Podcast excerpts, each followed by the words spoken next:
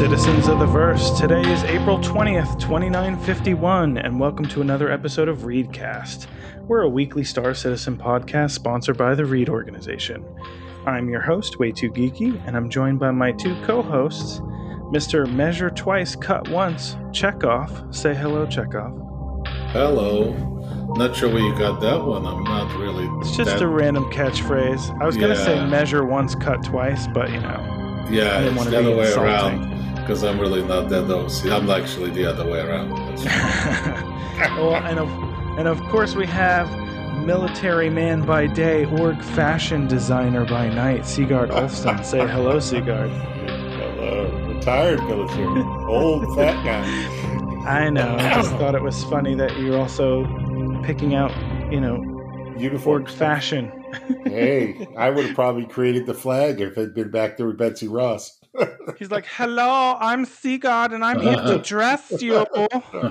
Vertical stripes, vertical stripes. Uh, Horizontal makes you look fat. Look thinner, and you're also less susceptible to bullet fire. That's right. That's right. Um, so, um, it's been an f- interesting week, fun week, I don't know, good week.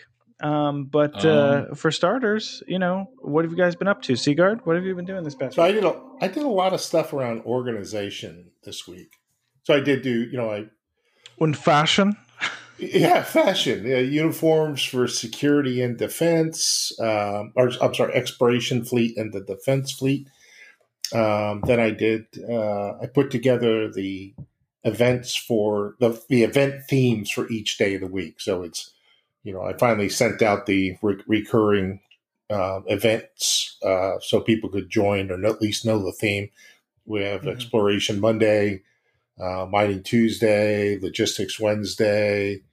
Thursday mm-hmm. is uh, Security, basically Practice Day. And Friday is now For Science officially. So, and then, oh, and then I put out, uh, I think it's the second week now, I've been able to do the the missions, basically challenges for those days, um, to, to give someone, you know, maybe one or two ideas of what they could do as a group if they didn't have anything else they wanted to go do. So, yeah, that's great.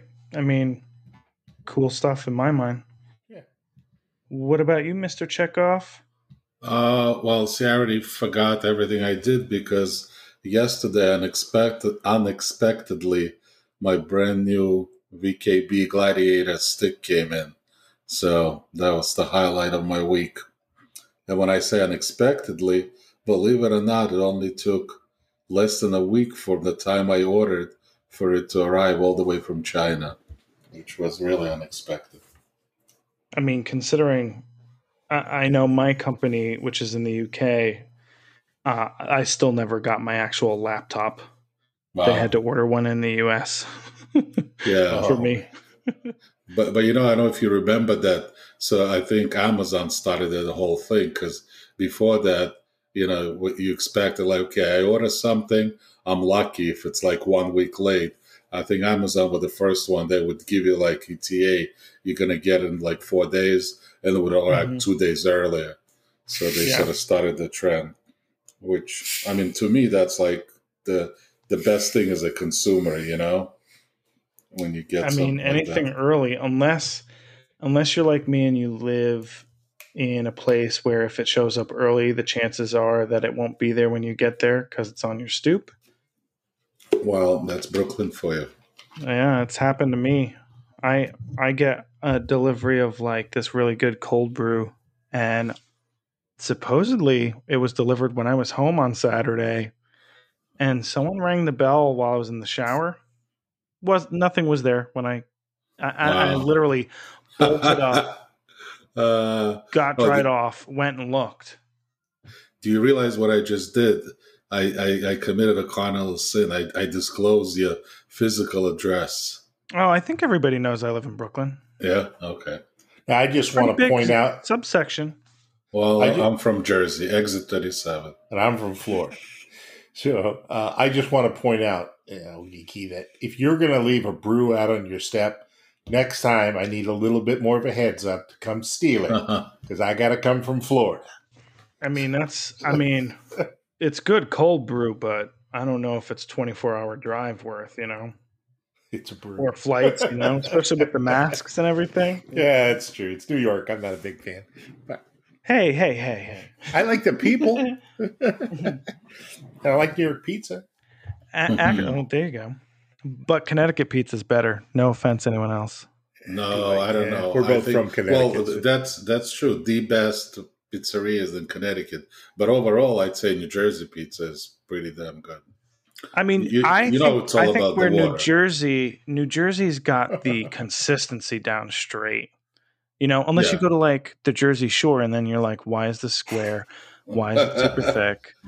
But but but you know what it's about, a Jersey bagel too. So Jersey really, bagels are enormous. Right? Yeah, it's it's the water. It, it yeah. is the water. There's actually one guy that, that opened a bagel store in uh, Miami Beach, and he he brings down Jersey water to makes the ba- to make the bagels. Wow, That's that sounds like a weird comment. They bring down the Jersey water. It's like. Oh. I don't know why. Yeah. I don't know why that, that statement just sounds like, oh, you're bringing Jersey water down. It's like to make bagels. Oh, okay. I know you don't get to Florida very often, but we have quite a bit of water down here. It's like all around the state. yeah, oh, it's the, the minerality not, of the water, though. yeah. but, that, but down there, the bagels are not fluffy. They're they're flagels. They're not bagels. yeah, they're very thin. Like like uh, even. Compared to New York bagels, Jersey bagels are like I know um, they're, they're like they're like yeah, like you could they're like flotation devices that you could ride yeah. down a, a river on. I know, and they have those they delicious don't fit in your toaster. Oh, you, they don't, and yeah. and they have those um uh what are they like? Uh, the French toast bagels. Mm. Oh, yeah. You know, I, I am I'm trying not to eat carbs. But because of damn Jersey, we're making bagels, it hard now. Oh yeah, oh yeah. I would I would stay away from carbs a hundred percent. But that Saturday morning bagel, I gotta have. You know? I mean, if you're doing it once a week, I don't think it's that bad. Yeah, it's once a week, and and what I do is I scoop out the middle, you know. Of so course, I eat the bagel, but then I eat the a, middle anyway. Oh, wow, separately. Man. I thought it was just to make more room for extra schmear. That is exactly why I put the whitefish inside to make more room for it, but then I still eat the middle. I'm a big uh, scallion cream cheese kind of guy. Yeah, that's good too. Or one of my favorite places. See, I don't, I don't really like smoked salmon, so I would get the works. It was my favorite place in Brooklyn. I get a pumpernickel bagel with the works. It'd be slightly pickled cucumber. Uh-huh. It would be. I would substitute, instead of salmon, I do miso roasted bacon. Mm. It would be dill cream cheese, capers, pickled onions. Nice. But but you realize good salmon is not, uh, should not be salty at all. I mean, like Zabar salmon. Uh, anyway, um, we, we get we digress. So to me, the term that. good salmon is an oxymoron. Gotcha. Or not an oxymoron. It's a... It's a non-existent, to be quite yeah. honest. Anyway, how about how about the show? um, as as now Cooking our listeners corner. are like, mm, I have to corner. go for a bagel right now. They're not. Oh, now we have the episode Space Bagels with Locks. That's right. um, I didn't do much, although we all hung out last night and went for the. Um, The wreck on Daymar, the Javelin. That was one wreck. of the challenges, yeah. Um, yeah, which we eventually did. I unfortunately was like sort of out at the time, and then we started having firefights at the site, which was fun. yeah, that's the. Uh, I think I killed thing? Nick a, a handful of times. I yeah. was surprisingly good at my combat skills, See? considering most people were gunning for me. It's good. You know what? I might not just be an explorer. I might be a brawler. There you go. But my Yo. hand-to-hand combat, mm-mm. Scuba is the one, or Snorkel. Sorry, I always want to call him Scuba. Scuba. Um, Snorkel's the one with the hand-to-hand That's combat. Funny. I just want to call him O J. I don't know why. But anyway, uh, you know we you know we did all that. We also did last week on logistics night. We did convoys. We put together about mm. six six bigger ships, and we're trying to figure out. It's not that you can't just line up and you know everyone jump, you know, it's, you know, but to actually get into some kind of organized structure where we're not going to collide with each other, um, and to coordinate that we're lined up and you know lifting off from the from the pad, you know, getting organized, where we going, who knows, you know, the first one was pretty rough. Until you hit the quantum jump button. Um, and then it was fairly straightforward. Um, but that that was a good little thing to do. And we real, I kind of think everyone kind of took away, wow, we need to practice that if we're going to do that. Um, and that was just with a few ships, you know, a couple Carricks and things like that. Caterpillars, yeah, mostly, and Starfarers. Um, but that, it was interesting. Nice. That's great. Um, so hang on. I'm just setting my destination. yeah. Um, and, and I'm trying I'm to, trying to get away from P O. How to do party chat only. Yeah. Oh, okay. Oh, you got to hit tab. Yeah. The, uh, let's see. The other, the other challenge we had was, this was a little different. Um, we said, uh, we had the option to basically, I put out two, Uh, just kind of throwing samples out to see how people take to them. But the other one was uh, to go to Daymar, go to one of the caves, and then find and uh, report all of the in, the harvestables inside the cave, um, and yeah. then all the minerals that could be mined, and then any other discoveries, uh, and then try to figure out how to map the cave. Is you know, just like we're trying to map waypoints or. Um, We're trying to map destinations for exploration, pathfinding kind of activities, so people can go back to those locations. And you guys have been kind of breaking ground on that. But um, again, that's another challenging thing to do right now with, with the tech we have. So, yeah. Yeah. Someday soon. Yeah, I mean, we already talked about it last week. That you know, the excitement with the exploration drones and such, yep. or probes. But you used um, you used the manual method yesterday to get to the Javelin site, so it took a while, but eventually yeah. they did scan it down to find it. So, I mean, that was Snorkel, if I'm not mistaken, who actually found it, right? Yeah, yeah, he's real good. Yeah, so he's I, excellent. I just, look at him. Oh, sorry. Um, so last week was really not crazy. Um. Informative, but there was some good stuff. I mean, Inside Star Citizen was still on hiatus, um, but we did get treated to a Star Citizen Live that I thought was surprisingly good considering. Normally, I would have thought this would have been kind of lame, but it was with the audio team. Um, and they answered some really great questions. Um, so for starters, uh, they mentioned that they are You know, it is in their plans to create a P A system for the ship, both for like ship announcements and red alerts, et cetera. Um, they will utilize ray tracing for better spatial audio. Um, they did mention that it has been a little bit harder for their team to work from home because, um, you know, they can't actually have all the different rigs that you might have in the office, which right. makes sense. You know, you can't have an, a perfect environment there. Um, but, you know, it sounds like it still should be um, pretty good. And then, or still should be pretty good. See, I'm like, my, my mind's wandering in a different place. I'm like doing two things at once, which is never a good thing for me. Yeah. Well, let um, me let me jump in on something you said. You said the ray tracing, oh, sure. uh, just so that maybe mm-hmm. someone didn't see the uh, this. the uh, video on it. But for me, I always thought ray tracing was about light, right? Uh, but it turns out that mm-hmm. sound in the game is treated much the same way.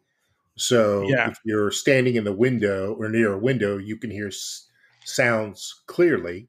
But if you move behind a wall next to the window, things become muffled if a person's on the other side, right? So it follows the same principle, and they can accelerate it using the graphics processors Um, in a similar way to make sounds echo and perform at a higher performance level. So if, if that confused you when you heard ray tracing was sound or audio, that's that's kind of a quick explanation. Yep, I appreciate that. Thank you. Yep. Um, they also mentioned that they wanted to have some open channels for, like, you know, chatter, like say you're going to the air traffic controller, you might hear other um, players or N P Cs talking to them as well. Um, they wanted better ambient conversations in the future amongst N P Cs. Um, the first sort of um, creature that they'll be working sounds for will be the space whale, um, but they haven't started yet, so they need to talk to the narrative team and some others. Uh, they definitely want to improve sounds for flybys and, and exiting quantum. They did uh, mention the hangar juke jukebox and how it's going to be fixed, but at the same time, if you're trying to play your favorite Taylor Swift song, Chekhov, you can't play it for mm-hmm. your whole crew because of copyright infringement. Really? Um, but I'm you'll actually, be able to hear it yourself. I'm, I'm more about share, so. Oh, interesting. Yeah. Um, and then uh, with Crusader, Wynn's going to be a character all of in itself uh, when it comes to sound, um, as well as they were talking about how uh, VoIP is still, you know, definitely a work in progress, even though they've made a lot of progress with it. You know, it's not done yet. So that was, has was, some improvements. It was a pretty hearty episode. Yeah. Mm-hmm. That's funny because VoIP was what got me in trouble earlier today. That's how I got two visitors on my ship.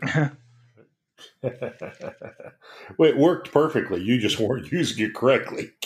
Yes, that's that is correct. You weren't prepared for the effects. Um, so what'd you what'd you think, Sigurd? Any thoughts? Anything else from that episode that stood out to you, or anything that you found interesting? Yeah, you know, it. it, it so a couple of things, like the ray tracing um, term, was interesting to me. That was something I didn't know. Uh, the other one I didn't, uh, hadn't really thought through was they were explaining how the crowd, you know, how the ambient noise of a crowd affects you. You have to have, you know, voices that are nearby that are played in, people speaking, and they're more clearly, mm-hmm. you know, understood. The next row back is a little bit muffled. They're called the, like the midway sounds. And then, then you have the background sounds of of the crowd or vehicles driving by, but also like echoes and things like that. So um, it amazes me how complex it is. And it was just, I can't believe that every game does that level of detail for everything they do. You know, you know yeah. We had Halo years ago, and we had, you know, with sound. Um, if you had, if you walked by a machine that was working, it it gave a sound off. I mean, um, they really have put some thought into this tech from a technical yeah. perspective. So I'm pretty excited because I do think ambient sound is a big deal. It's a big deal for me. Um, it's one of the reasons well, I also like it. It creates a mood. Yeah, it does. It creates a mood. Exactly. Yeah, um, so I, I remember I just I also this, liked. Oh, go ahead, Chekhov. No, no, I had this theory that this. I first, a lot of people don't play with full sound in game. I always do. I love it, like especially the, in space. And I always had this theory. Actually, there's a purpose to the sound. Like uh, for example, when I'm uh, when you're approaching the, I don't know if you noticed. When you approach a station, space station, the, the sound changes. It's sort of, you know, like, especially when you're looking for it and you're not sure where it is, you know, like a, the Halo or something. And as you start approaching it, I always notice the tune actually changes. It sort of gives you an mm-hmm. you know, audible indication that you're on some sort of target. And that's really cool. I mean, I think if they're actually doing that, if it's not a coincidence, I would encourage them to continue to do more of that. So, because, I mean, it's all the senses, right? You know, right. It's the visual, it's the, the sound. You know, it's, the sound is very important. No, I think they are intentionally doing that. I mean, that that is exactly how places like amusement parks and like Disney and them operate, right? It's the it's the the grounds and the care, caretaking of the grounds. It's the architecture. Um, it's the music and the lights, right? I mean, it's. Without any of it, it doesn't work. So um, I love it. Yeah. I mean, I like the ambient sounds of the ships creaking and the purr of the motors on the Reliant series because, you know, they sound a little alien. Uh, I love it. I love it. And they talked about, um, I guess the big request is for sonic booms. Okay. Yeah. I'm not that big into that, but okay. Well, and of course, you know, the thing that, and this, I guess you can go one of two ways, and I can hear people arguing one way or the other. But of course, the way C I G approaches a sonic boom is more in line of, well, what are the environmental factors around the ship that's causing the sonic boom? What's the speed that you're entering atmosphere? Density of the atmosphere, um, air pressure, level above sea level.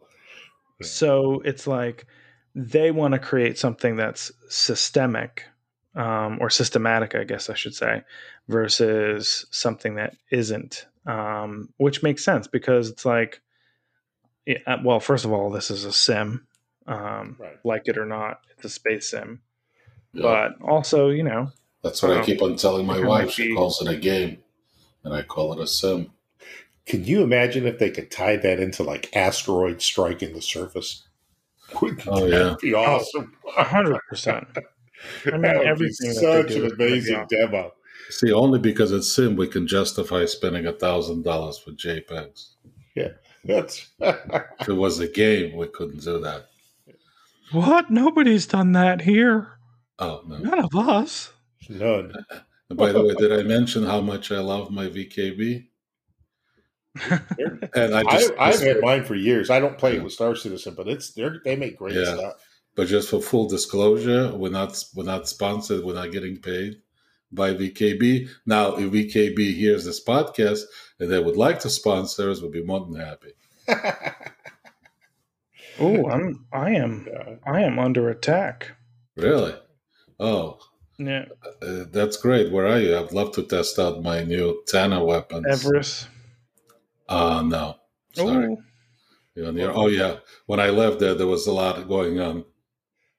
You know, yesterday, Chekhov, you and I were talking about your joystick, and I was passing on some of the information about how I set my app, and just for. Everyone's got a knowledge. I have a bunch of joysticks because I have a lot of flight sims, but I actually play with a, a Logitech or Satech X fifty-two, a very basic H O T A S that a lot of people don't like.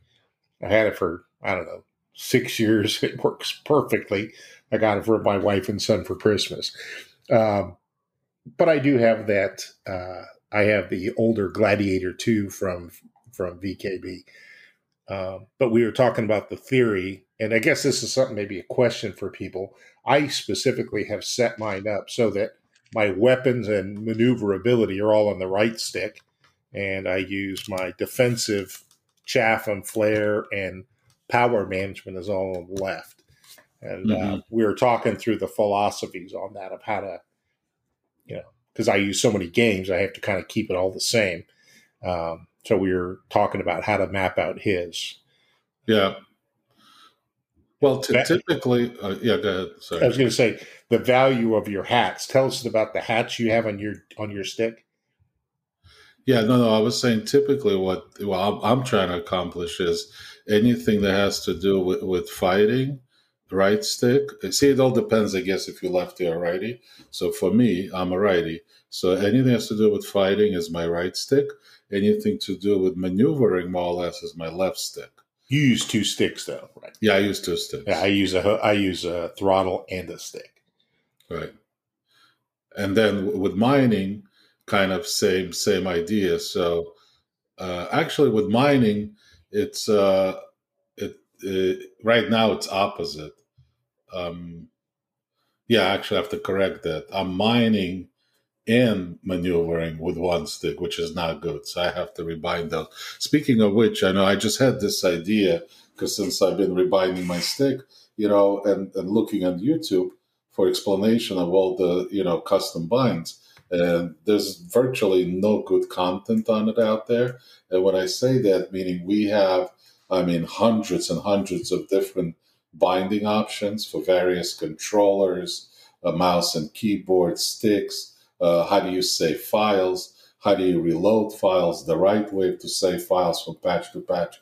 I'm just thinking maybe it's worth doing like a, a whole episode on that stuff because, you know, I mean, I would find it valuable.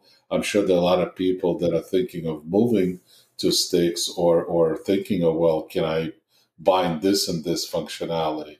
Or or how do I, you know, uh, do some binds when I'm in flight to look at my, you know, M F Ds, for example. There, there's so many things that I'm finding that I didn't know personally. I just yeah. think could be some valuable information for people out there. Well, we could do that. I mean, it, and you're talking about us or you're talking about Sig, Sig yeah, yeah. and G doing it? Yeah, I, no, no, I do think us. so. Yeah. Us. And I, you know, I have uh, recently, I kind of in line with this, but I have, I have a lot of R, uh, Corsair R G B stuff, including uh, one of their keyboards, and it has macro keys, which I never really use because I could. There's, they're just, um, they're programmable. There's no doubt about it, but it, it's only programmable for the game or the the actual software using in front of you, right? But I got a, a Elgato Stream Deck, and Elgato gives you the ability to map those buttons much better. Um, so not only did I get the, you know, the multiple buttons on my Elgato Stream Deck, I also now have an easy way to use my six buttons, my macros on my keyboard. Oh, um, really? Oh, so yeah. I have the same thing. I have Corsair with six buttons on a side. Yeah. So, so uh, I didn't know how to pro. You can program those? Yeah, absolutely. I can, sh- and I can show you. It's in, it's in their IceQ software. Uh, you can put in macros uh, and oh, then lock them cool. down. But if you're in, if you let's say you set it up for Discord, but you're in Star Citizen, that macro is not going to do anything for you in in Star Citizen, right? It's it's just it's it's not going to do anything. So I'm trying to use them for different types of mutings. The, the Elgato Stream Deck takes that all to a whole nother right, level. Right. But it's, it's more expensive, right? So, so I think the theme should be like uh, uh, Star Citizen tips and tricks. That's not that bad. Should be an episode. All right. Maybe well, maybe we, we probably would want to have multiple guests who have input there, yeah. right? Uh, yeah. How about we, we put it out there for a vote uh, for any of you listeners out there? Uh, leave us a comment if you like us to do a tips and tricks uh, episode on. Uh, or on any other topic you guys like. Yeah, in addition. Yeah. yeah, yeah. Pick a topic. We you can upvote it, right? We can give them an ability to upvote it in the Discord, and we'll do that. Yeah. Um. So outside of that, this week, um, Inside Star Citizen's coming back. Yay! Yeah. And it'll be a sprint report, and then they said plus, so s- sprint report plus something else. Uh, we'll also have a Star Citizen Live. I think it's the, um, if I'm not mistaken, it's the um, level design team. So it could be interesting, or it could be one of those hypotheticals. It's like, it's always interesting when they show new stuff. I, I would really be excited if they it was level design showing off like outposts or something, but we'll see. Um But yeah, um, and then tomorrow we'll also see an update to the roadmap, probably not as substantial as last week. Um, but uh, three thirteen is finally an open P T U, which means we're probably going to see that um, spring up this week at some point. Yeah. It's been a long haul. Um, Absolutely. That's why I was walking around naked when I got on today. That's why you know, I left. I, that's why I left poor Olisar, because it's definitely going to be a war zone. Yeah. Although well, I arrived at Everest Harbor, which is a war zone right now. uh, yeah. Well, well, you know the theory about being naked, right? So last night I was anticipating the patch, so I totally mm-hmm. undressed, stripped all my armor, and uh, stripped all my ships to bare bones. So what did you do in the game? Uh, what I do in the game? Well, that, that, that's really not for this podcast. uh, yeah, I got a few more. I'm stripping off the, all the, uh, like all the ammunition and stuff off my uniforms. Now, I don't know how many. I have I have more uniforms than New York has people, I think. It's insane. Uniforms but, uh, have uniforms. They do. They do. They really do. Uh, but uh, um, it's accomplished. Yeah. Um, in exciting news, which I think is exciting, some people less than excited, um, based on a tweet that we had, slash poll, um, CitizenCon has been announced, and it's going to be digital, but it's a full CitizenCon, not like last year where it was like a partial thing, and it's going to be free. Good. What do you guys think? I think that's great. Yeah. I hope they do the goodie bag. I'm thing excited. Again. Yeah, me too. I think we could do live commentary, right? I think that would be exciting. Oh, that would be. That would be. That's not really... For, at least for the main event. That is very cool. Can I ask you a question? Why is M I S C is not very friendly with Thomas Edison? You know, only every single one of their ships do not have lights. Who Did knows? you notice that? I don't know. Mm-hmm. Yeah, Tana doesn't have lights. I'm not a big M I S C fan, so... Yeah. Uh, You know, the Ma- Max doesn't have lights. Tana doesn't have lights. I don't know. You don't have lights. Well, yeah, now I don't have lights. Um, yeah, but uh, so anyway, CitizenCon will be streaming October ninth of this year. So super exciting. They did also suggest that Tony Z, his revised sort of info about um, economy, quantum. Yeah, uh, yeah. The, and the dynamic economy would come out sooner. So excellent. Oh, that's exciting. Great. That's the that one was I, fantastic. I am that most one. excited about. Dynamic, Anytime well, you I, get Tony Z talking. Yeah. Really, I can't wait to see Reputation, which is in thirteen. But the, the yeah, but the next thing with the dynamic economy, yeah, that's going to be huge. Yeah, a hundred percent. Um, so that takes us up to a certain point in time that we're all familiar with. Do you know what time it is? I think we should play the music first so I know what time it is, because I always get confused. Okay. Wait, do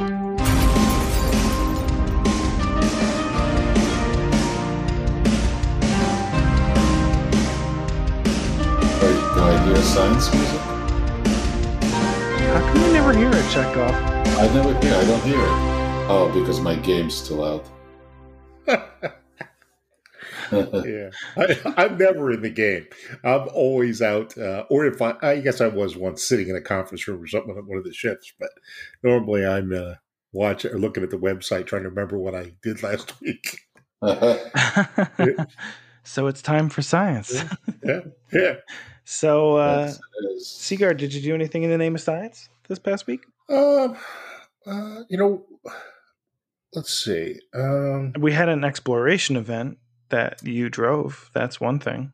Uh, yeah. We already sort of uh, talked about it. Yeah. Yeah. I mean, well, I, I, I put the topic out there, but uh, it was for anyone that played. And I mean, you were the senior explorer, and I think you actually were involved in getting found, finding the location. Um, um, all I did was copy paste the coordinates and then go A F K, yeah. Then come back and then crash, then A F K. You know, yeah, yeah. That's kind of I had. It to get wasn't off, me. I crashed. I guess we did the the convoy um, while it was training. It was also for science, and you know we always do it with smaller ships for you know bounty hunting or whatever. And it's relatively mm-hmm. easy, but the purpose of this one was to get some larger ships at roughly the distance of, um, you know, the, where their weapons could cover each other. I basically went out and looked up convoy procedures for the Navy in World War Two, or the, for the Coast Guard, Navy, and Merchant Marine, and I looked at uh, bomber formations. I said, how did they used to group up this, these big one thousand ship organizations? And, um, uh, You know, it, and it was an experience. We were, we had very few people per ship. We didn't fully crew them because we wanted to bring out some big ships, but uh, it was a challenge. And basically, first you had to find each other, then you had to line up on the lead into a kind of a, yeah, I think we were probably a thousand meters apart in, you know, a three, three hundred sixty degrees uh, just behind the leader. Well, we could all see each other just at, you know, just at the range where you can still see each other physically. Um, and then the leader would actually move into alignment, moving forward, let's say at fifty meters or fifty meters per second, um, or one hundred. But he would line up on the destination we're going to quantum to and start his quantum drive. And then the others would line up on that. Um, then they would each line up until we got a, a good check on everybody by watching who was spooled. And then we would jump. And the first time we did it, you know, it was... It was not easy. We had guys pointing up. We had guys pointing down. Guys pointed at each other. Guys searching three sixty, looking for the for the spot. It, it was ugly, um, but it got better after we did it two or three times. It it's something we have to plan on, and uh, we're you know we're going to do it again um, with more people. I think next time, probably the same number of ships, but more people, so everyone gets a feeling for it. And I think we're mm-hmm. going to come up with, um, I'd like to try a method of basically um, taking off so that the first ship who's going to be the guide will circle the station, let's say, and go to the notch. Usually each station has a notch. And then everybody who takes off after would go to that notch to find him. And then we would move out and set up the formation for the jump. Um, that's kind of how the bombers used to do it in World War Two. They'd send up a Pathfinder aircraft. It was painted like a kind of like a clown. They had polka dots and all sorts of colors, uh, and they would just circle the base, and the guys would just fly into formation around them and form up, and then he would act like a pace car until the lead was in charge, and then he'd send them on their way and come back and land. But it takes time if if you're a If you're a big org and you haven't tried it, it's not easy. I highly recommend you go out there. We're not real big, but we still can get quite a few ships off the ground fully crewed, and uh, it's not easy. So, so that would be the science one, I think. Okay, cool. Um, Chekhov, what about you? Oh, just uh, you know, spend some quality time in jail. Can't say it was completely for science, but sample some provisions. They were decent. Um, well, we did come up with, I don't know, we talked about that. We did, I mean, there was kind of for science. We figured out uh, how many merits exactly we need to get out. Did we talk? I think we did talk about it. Yeah. It was like one merit. Yeah, we did. Yeah, we covered that. I'm just trying to You well, know. We also did some basic air combat tactics with a small group of us. We tried the uh... yeah, yeah, more more sniper, you know, F, FPS sniper play, you know. Yeah, we did that, and we had a tactical, more tactical training. Um, that was what that was Saturday, Saturday, and there was an already group going, and then M G got on, and uh, they kind of did some activities together. Uh, working in our oh, I would our ground security. Saturday. Yeah, it, it, I, I mean, would have really, played Saturday. It makes a difference. It, okay. It's it's one of those. Uh, we're lucky we have Badger, who Bloody Badger, who's an ex-Army Ranger and uh, still in the military in the in the reserves, I think. Uh, but uh, based on some things I pulled together out of some old documents and some of my knowledge, he then has. You know, I've trained, did the basic training, and then he has put life into it. This is how it works in on the ground. Um, so he's going to be assisting M G as kind of like the uh, lead sergeant for the ground troops. And, you know, they do oh, mission okay. after mission, and uh, they're not dying too easily. So um, it definitely That's makes good. a difference. Yeah, no, it's it's working. It's working. And it's still at the very basic level that it makes a difference, so. Uh, we did the air-to-air one, too, though. We did um, two-on-one kind of training and just tried it out, um, trying to wrestle. I talked to my brother, who's an ex-fighter pilot instructor, um, and uh, came up with some basic ideas I kind of knew from World War Two, and we kind of massaged them and came up with thing, some things like uh, bracketing, drags, um, uh, basically bracketing is where you have two guys go at one player, one goes left, one goes right. And uh, basically he has to choose one of you, opening up, you know, one of you to focus on, which means the other guy is going to clean his clock potentially. And then we did, um, and we applied that to three dimensions because uh, you can not only fly wing to wing, kind of, you know, a kilometer apart like they do in the Navy or the Air Force, but you could also fly above each other and below each other or diagonally from each other um, and change that, make that decision really tough for that guy. Uh, the the guys who just spin in place become sitting ducks because they sit yeah. there and um, so you're they're forced really... to you're forcing them out of their game because you can either just keep doing two ship on one ship passes or he's got to turn on one of you, exposing himself to the other. So yeah, um, it's hard. No one wants to be practice. the one trying to defend. Yeah. Yeah. Yeah. It, it's t- I'm sure it's tough. Yeah. It, it, it was also still tough to kill guys. I mean, it's, you know, it takes a lot of mm. missiles or a lot of guns. So. Well, we, we have, have some good dog fighters. I am not do. one of them.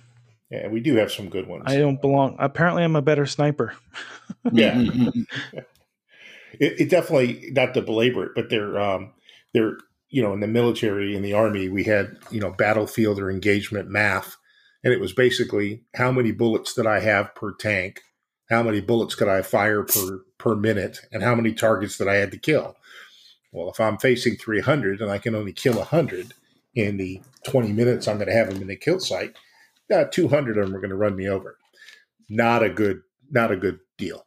So you have to come up with a way to slow them down with obstacles and things and gain yourself more time. Uh, and, you know, we were down to, you know, twenty-five miles an hour of movement speed is three minutes for a kilometer. And I can fire, you know, four rounds sustained for per minute. So that's twelve. I have a ninety percent hit ratio and kill ratio at twenty-five hundred meters, so I've got like six minutes of gunfire here per tank. Yeah, I can kill these guys if everything goes to plan, uh, right? So the same thing works in in ships. A light ship, you can't lock two missiles necessarily at the same time and guarantee they hit, but two ships can. So two ships will definitely hurt yeah. a bigger ship. Um, so you do do you do three man groups now? Two guys go on one side of the enemy and one guy goes on the other. And, uh, you know, these debates have raged for years in the air, in the air wars of the real world. Uh, and we have to, we have to think those through. Anyway, get off my soapbox. I was like, stop talking about our tactics there, Sigurd. Yeah. Well, these are just tactics just, we're experimenting with. I know. I know. Yeah. I'm, I'm teasing. Yeah. Um, I did not do anything for science with the exception of what we already talked about. Um, I will say, I, I thought one thing that was interesting last week, Sigurd, you posed a question, um, and it was around uniforms. Yeah. You were like, org uniforms, question mark, question mark, question mark. Yeah. Um, you said there was some chatter around it. Yeah. So, I mean, at least for our Twitter, it was the most active I've seen it with um, twenty-seven people who voted oh. on the poll. eighty-five percent think it's a great idea. Really? Okay. And then the remaining fifteen percent said, don't care.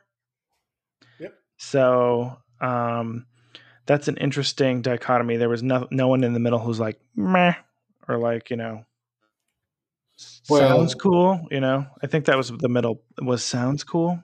The only right. problem um, with the whole uniform concept is that anyone can copy if they wanted to, right? Even people outside the org, right? Mm-hmm. I mean, it would be cool if we can have a unique, then it's sort of a statement. You wear, oh, wow, what is that uniform? Well, you might about? be able to put a logo or something someday. Right, right. Yeah.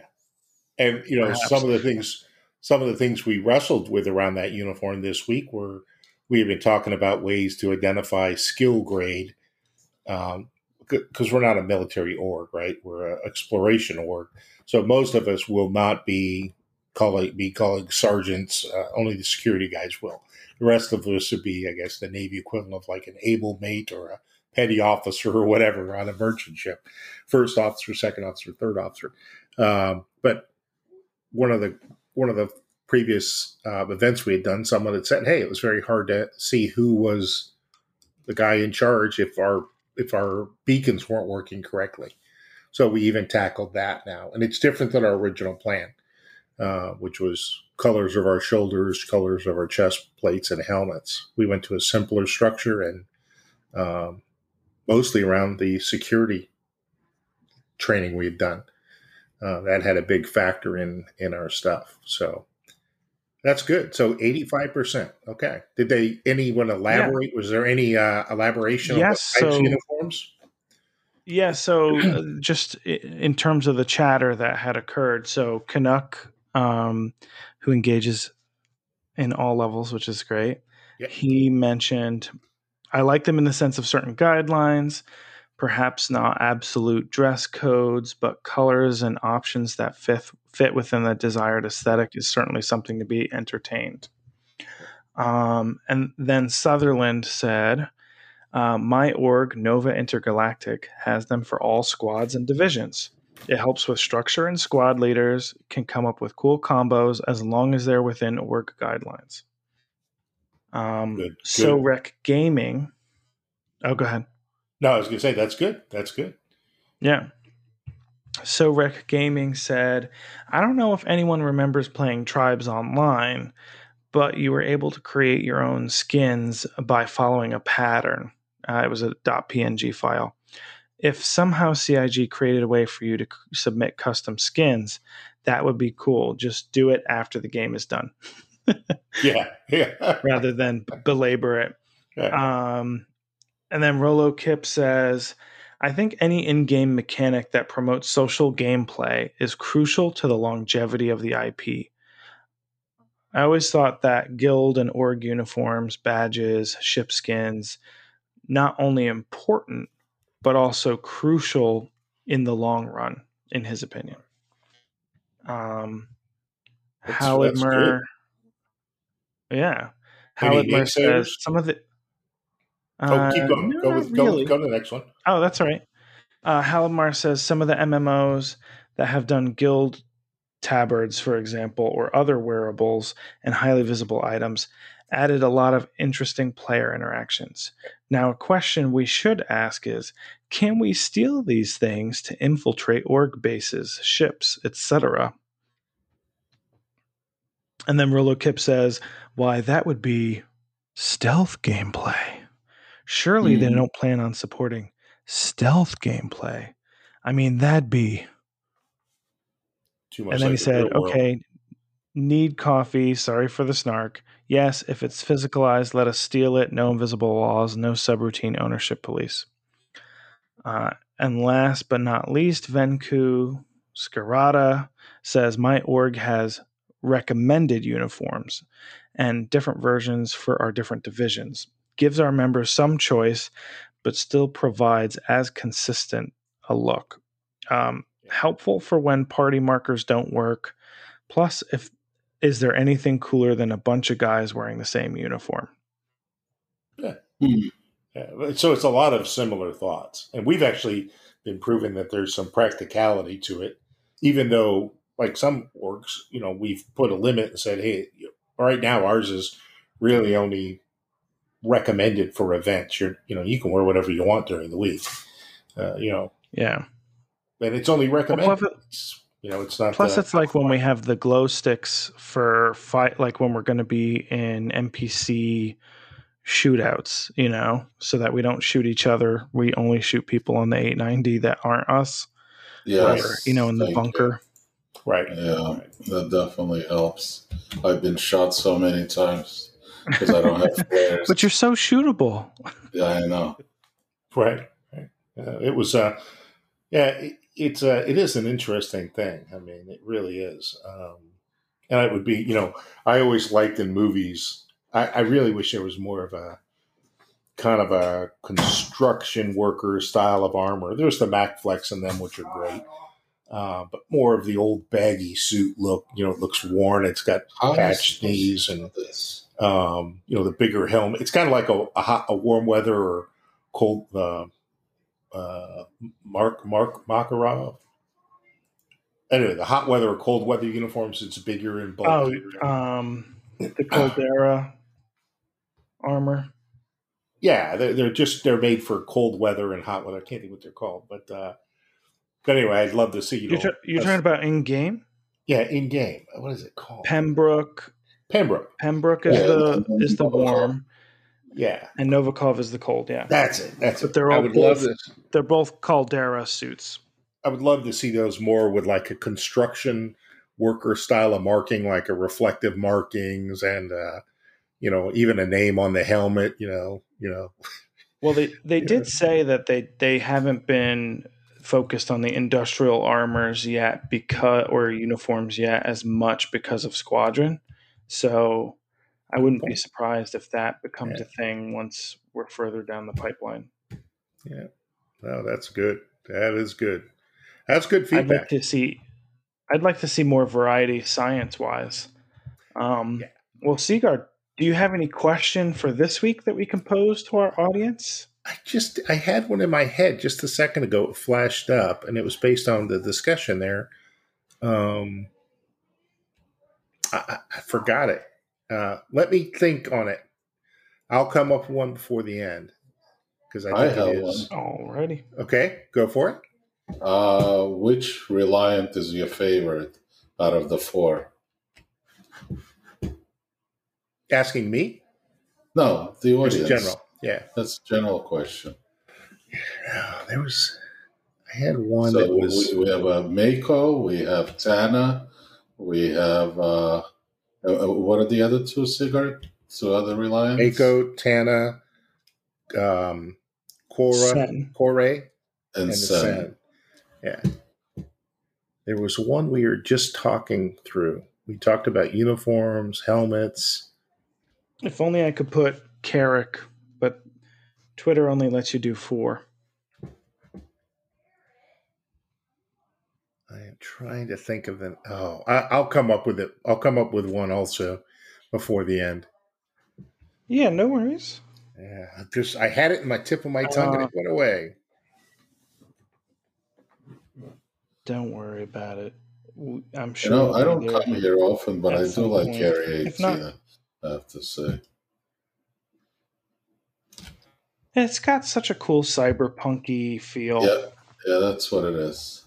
You're um, absolutely right. So, for questions this week, we only got one actually. It was via email from our usual email correspondent, Ivind.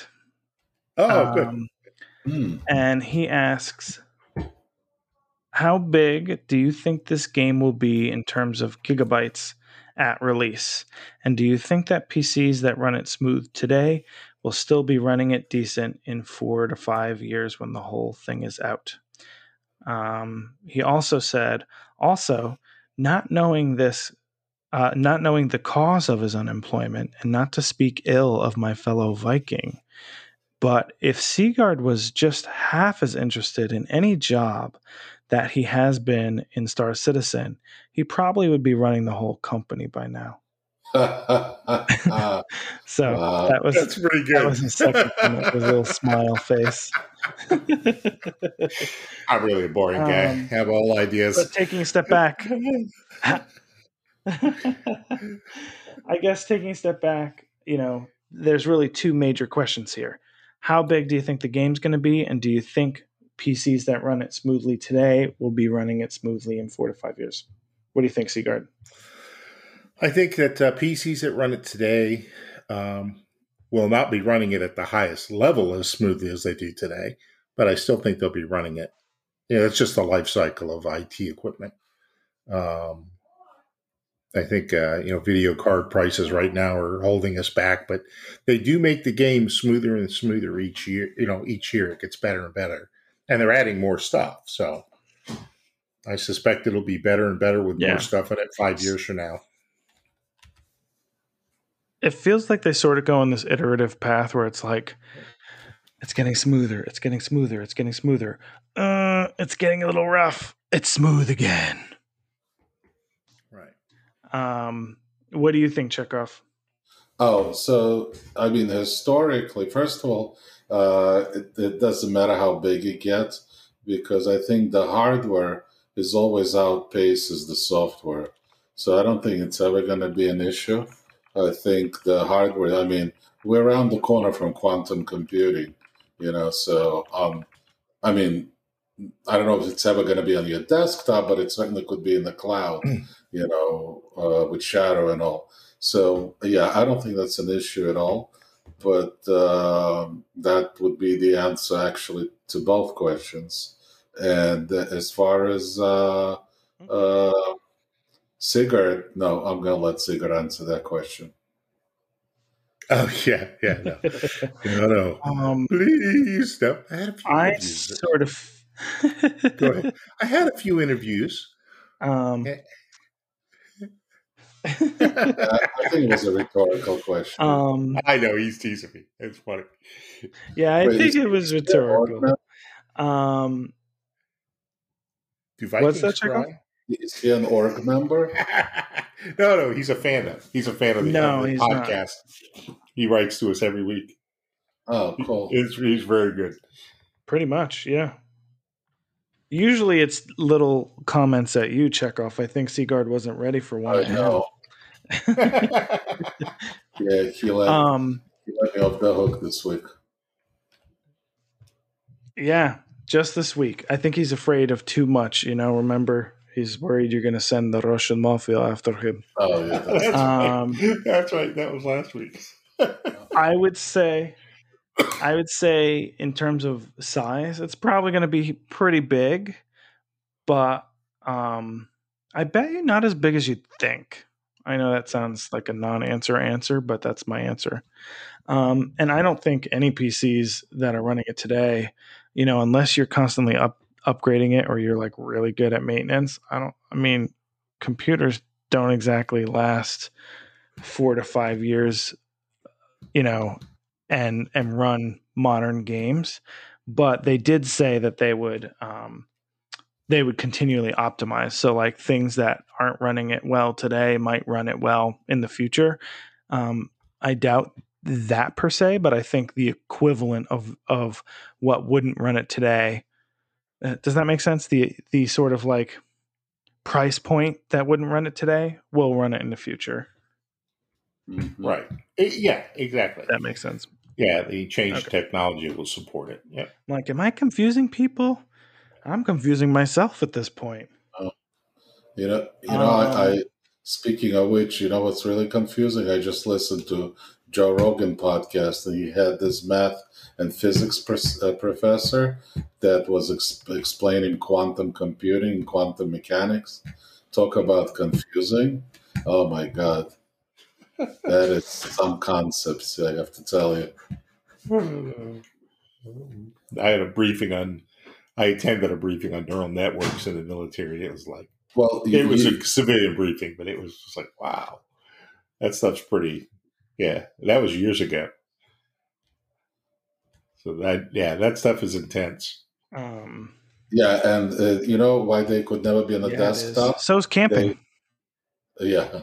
They uh, they run way too hot to ever be deployed to, to, to desktops, you know, because just the way they the processors work, they they spin at some crazy speeds. Something I can't even. I, I don't want to get into it because I don't remember the details of it, but uh, I know it's uh, kind of multi-dimensional. Instead of zero and ones, it's sort of like spindles of some sorts and cubes. I I don't know. Not sure how it works, but it was very uh, fascinating. So if anybody really wants to know, listen to the I Joe mean, it Rogan. Hurts my brain just trying to... Yeah. It hurts my brain just trying to think about it. Um, so that wraps up our question, question for the week. If anyone has any questions, um, don't forget you can submit questions, comments, ideas, what you did for science um, by either emailing us at readcastsc at gmail dot com. You could D M our Twitter handle at readcastsc. You could submit a message through Anchor, um, or um, you could be a part of our Readcast Discord engage with the community over there, um, or text us at six four six, seven eight three, eight one five four. Um, uh, does anyone have any closing thoughts? I I week? have a question, but it sounds like um, uh, Chekhov has something he wants to say first. Oh, no, no, no. Go ahead. Go ahead. I was All just... right. So here's the, here's the question I was thinking of. So it's come up a couple of times from different members of the org about, and it's been, I've been thinking about it, a few others thinking about it. And uh, this is a question of overcomplicating things. And it's a balance between overcomplicating things and making um, it worthwhile to progress into an organization, right? So uh, I would say that it, it, how do people feel about players in an org having to progress based on their achievements or their contributions to the org? Uh, currently, we're we're in a in a mixture of really um, how people fit with the org, the temperament of the org, and the the guidelines of what we do, um, and then how much they contribute to the org. Um, And, you know, basically how well we know each other to progress along. Uh, there's no set real numbers right now. If someone plays a lot for several weeks, they'll probably get promoted. Or if they set up a simple event and one or two things, they'll probably get promoted. All right, we're, that's just where we are right now. But I have several people that are saying that, can we do things like have a certification plan for size of ships, right? And I played and dabbled with a little bit of that in logistics for a little bit. But some people really want to start doing it now. They want to say, hey, I want to test on the Reclaimer. It's the hardest ship to fly. I want to test on a, a you know, cat. You know, can we do some kind of training around landing and takeoff or testing? Um, so that's the question. How do each of you, how does anyone feel about a progressive level of advancement based on achievements versus uh, um, a progressive level of advancement in the org based on skill level and kind of certifications? Any preferences? Oh, is that question for everybody? Or for that's us? That's for next week. We'll hopefully people will submit oh. an answer and give us feedback. I'm playing oh. with it. You know, I'm still playing with it a so, little bit. And I so wanted to answer that. So should I be posting... So should I be posting that as a poll, or is that a general question? Because that's a loaded one. Is it? Uh, so I would say, um, I would say, do it as a poll. Um, th- uh, three three parts. As no, a, as a poll, yeah. You'd have no certification of any time. You just play um, with that, without regard. You're just a member of the org. Number two would be mm-hmm. um, advancement based on skill level demonstrations, which is kind of in line with Sig's thing that the game is about skill, right? And the third one is advancement towards um, uh, involvement with the org, right? Right. But but skill should be... It's all about the collective, right? It's all about right. contribution to the work. So it's not you. If you if you're a great, you know, single, as an example, PvP fighter. Well, again, maybe a good or bad example. Just uh, really, uh, you know, you're contributing to to your own personal gain, or you advance for your own personal skills. That's not necessarily uh, benefits the org. That you know, that's not right. what you're looking for, right? Right. No. So, so some people like, um, you know, like me, I think I got a lot of my advancement in the org. It was pretty quick, but it was also because I had time to involve myself into thinking about stupid questions like this. Right. and, uh, yeah. I started tackling some of the things. Not a that, stupid question. No, no, not at all. I, I, I I'm self, uh, deprecating. Oh, good word. Deprecating. Dep- yeah. Good mm. word. Um, But, you know, not, I have not time to, be to do this. With defecating. Correct. Yeah, I, I do that well, too. The uh, But, you know, and, and but some people just don't have the time to sit in an org and sit down and say, well, I'm going to plan out an event for the entire org, or I'm going to think of how to do the calendar for this week, et cetera, right? Yeah. Um, they just have the time. They just want to come play, and they want to fly in big events with lots of people in big ships. Um, other people want to – they measure themselves by their performance in the game, right? I'm the best fighter pilot. I'm the guy who flies the big ships the best. I'm the guy who figures out the best routes, right, um, for logistics, and I'm uh, the the best stock guy who can sell and buy stocks in the game. Um, and, and they're they're all in areas of advancement, right? Uh, but there is that thing, you know, you don't want to deny a person the ability to fly a ship that they, they own, right? But I also don't want to put, you know, I don't want to have someone have a Hull E that they've never flown, put everything the org owns in it, and then have it crash on the planet, right? So there's this balance, yeah.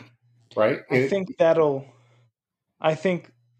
I have an idea of what I think, but obviously I want to wait to share it till after we get some audience participation. But if I could, if I could summarize the three questions that we're going to ask on Twitter, and if you, if you're not on Twitter, but you want to answer these, you can answer them on any of the, the means that we, we have questions for, et cetera.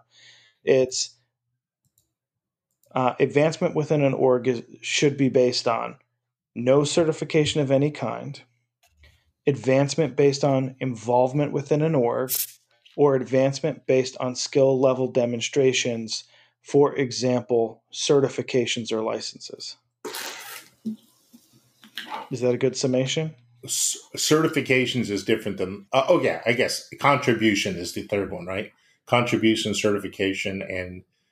Oh yeah, I just, I moved it, I moved it the other way only because okay, that's I was fine. thinking that's fine. of... which one's most intense. I went from least intense to most intense. Perfect, perfect. I was half thinking it's about it. Psych major in me. Uh, no, I was thinking down the I, – I was branching off into how this breaks out, but that sounds what perfect. If, uh, what if we had the most vocal in voice chat? We need a court jester. That always works. Yeah. Um, or or you could just say plain simply time. Right. Time spent playing, right? right. So when you're saying uh, nothing at all, it's really can't be really nothing at all. It's more like, uh, I guess, time invested or time played. I mean, you could just well, do you could, order. But some people just can't. Well, I, I mean, think that's what involvement is, right? Right. And like for us, we have people who oh, hell, how many times last week did I this weekend did I sit in my car while I was out with the wife and talk to you know, Discord. I wasn't even in the game, and we have people do right. this all the time. I mean, that's that's being part of the org. Um, yeah, yeah. So you're right. All, all joking aside, and that's uh, kind of what I meant. Yeah. You know, just be uh, just to maintain an active voice uh, channel in Discord. I think there's something to be said about that because it's always welcoming to new players. Because like I uh, first like place when I look at Discord for other you know reasons. I always hit their voice channel. If I see if it's completely quiet, it kind of turns me off because, uh, you know, I like to you know interact if I'm going to join a, uh, a channel. Right. Absolutely. And, yeah. and to be honest with you, I'm in the, I'm the...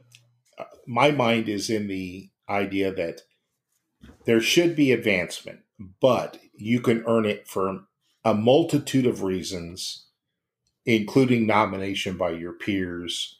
You could be the worst at everything, but if you're in there and you're just trying and you only get one day a week or one day a month to play and you're trying and you're trying to have fun and make everyone else have fun, you know, you should be promoted. You know, it's, you know, we got to teach you, we got to make room for, for newer players behind us to do fun things. And promotion is a way to inspire people to take on bigger roles in the org and expand the org. Um, certifications, on the other hand, can be important. You know, for personal gain, um, status within the org, and uh, mission completion, right? You, you don't send off two noobs. You send off a veteran and a new guy to teach him how to go f- defend the flank or something. So that's my personal thought. But mm. I just want to I want to see what the feedback is. It'll be interesting. Yeah. And we'll, we'll get others' thoughts yeah. for next week, hopefully. Yeah. So don't forget to answer those. It's, once again, no certification of any kind, involvement within an org, and or, you know, participation, um, or some demonstration of skill level slash, you know, certification or licensure. Right. Um, so that's, those are the, the three areas. Now, um, you know, if you are looking for an org, as, as always, you know, take a look at Reed. We are law abiding, respectful, fun, you know, uh, you know, family safe. And Reed stands for Research and Engineering Through Exploration and Discovery. Uh, we also have several content creators uh, that you can take a look at.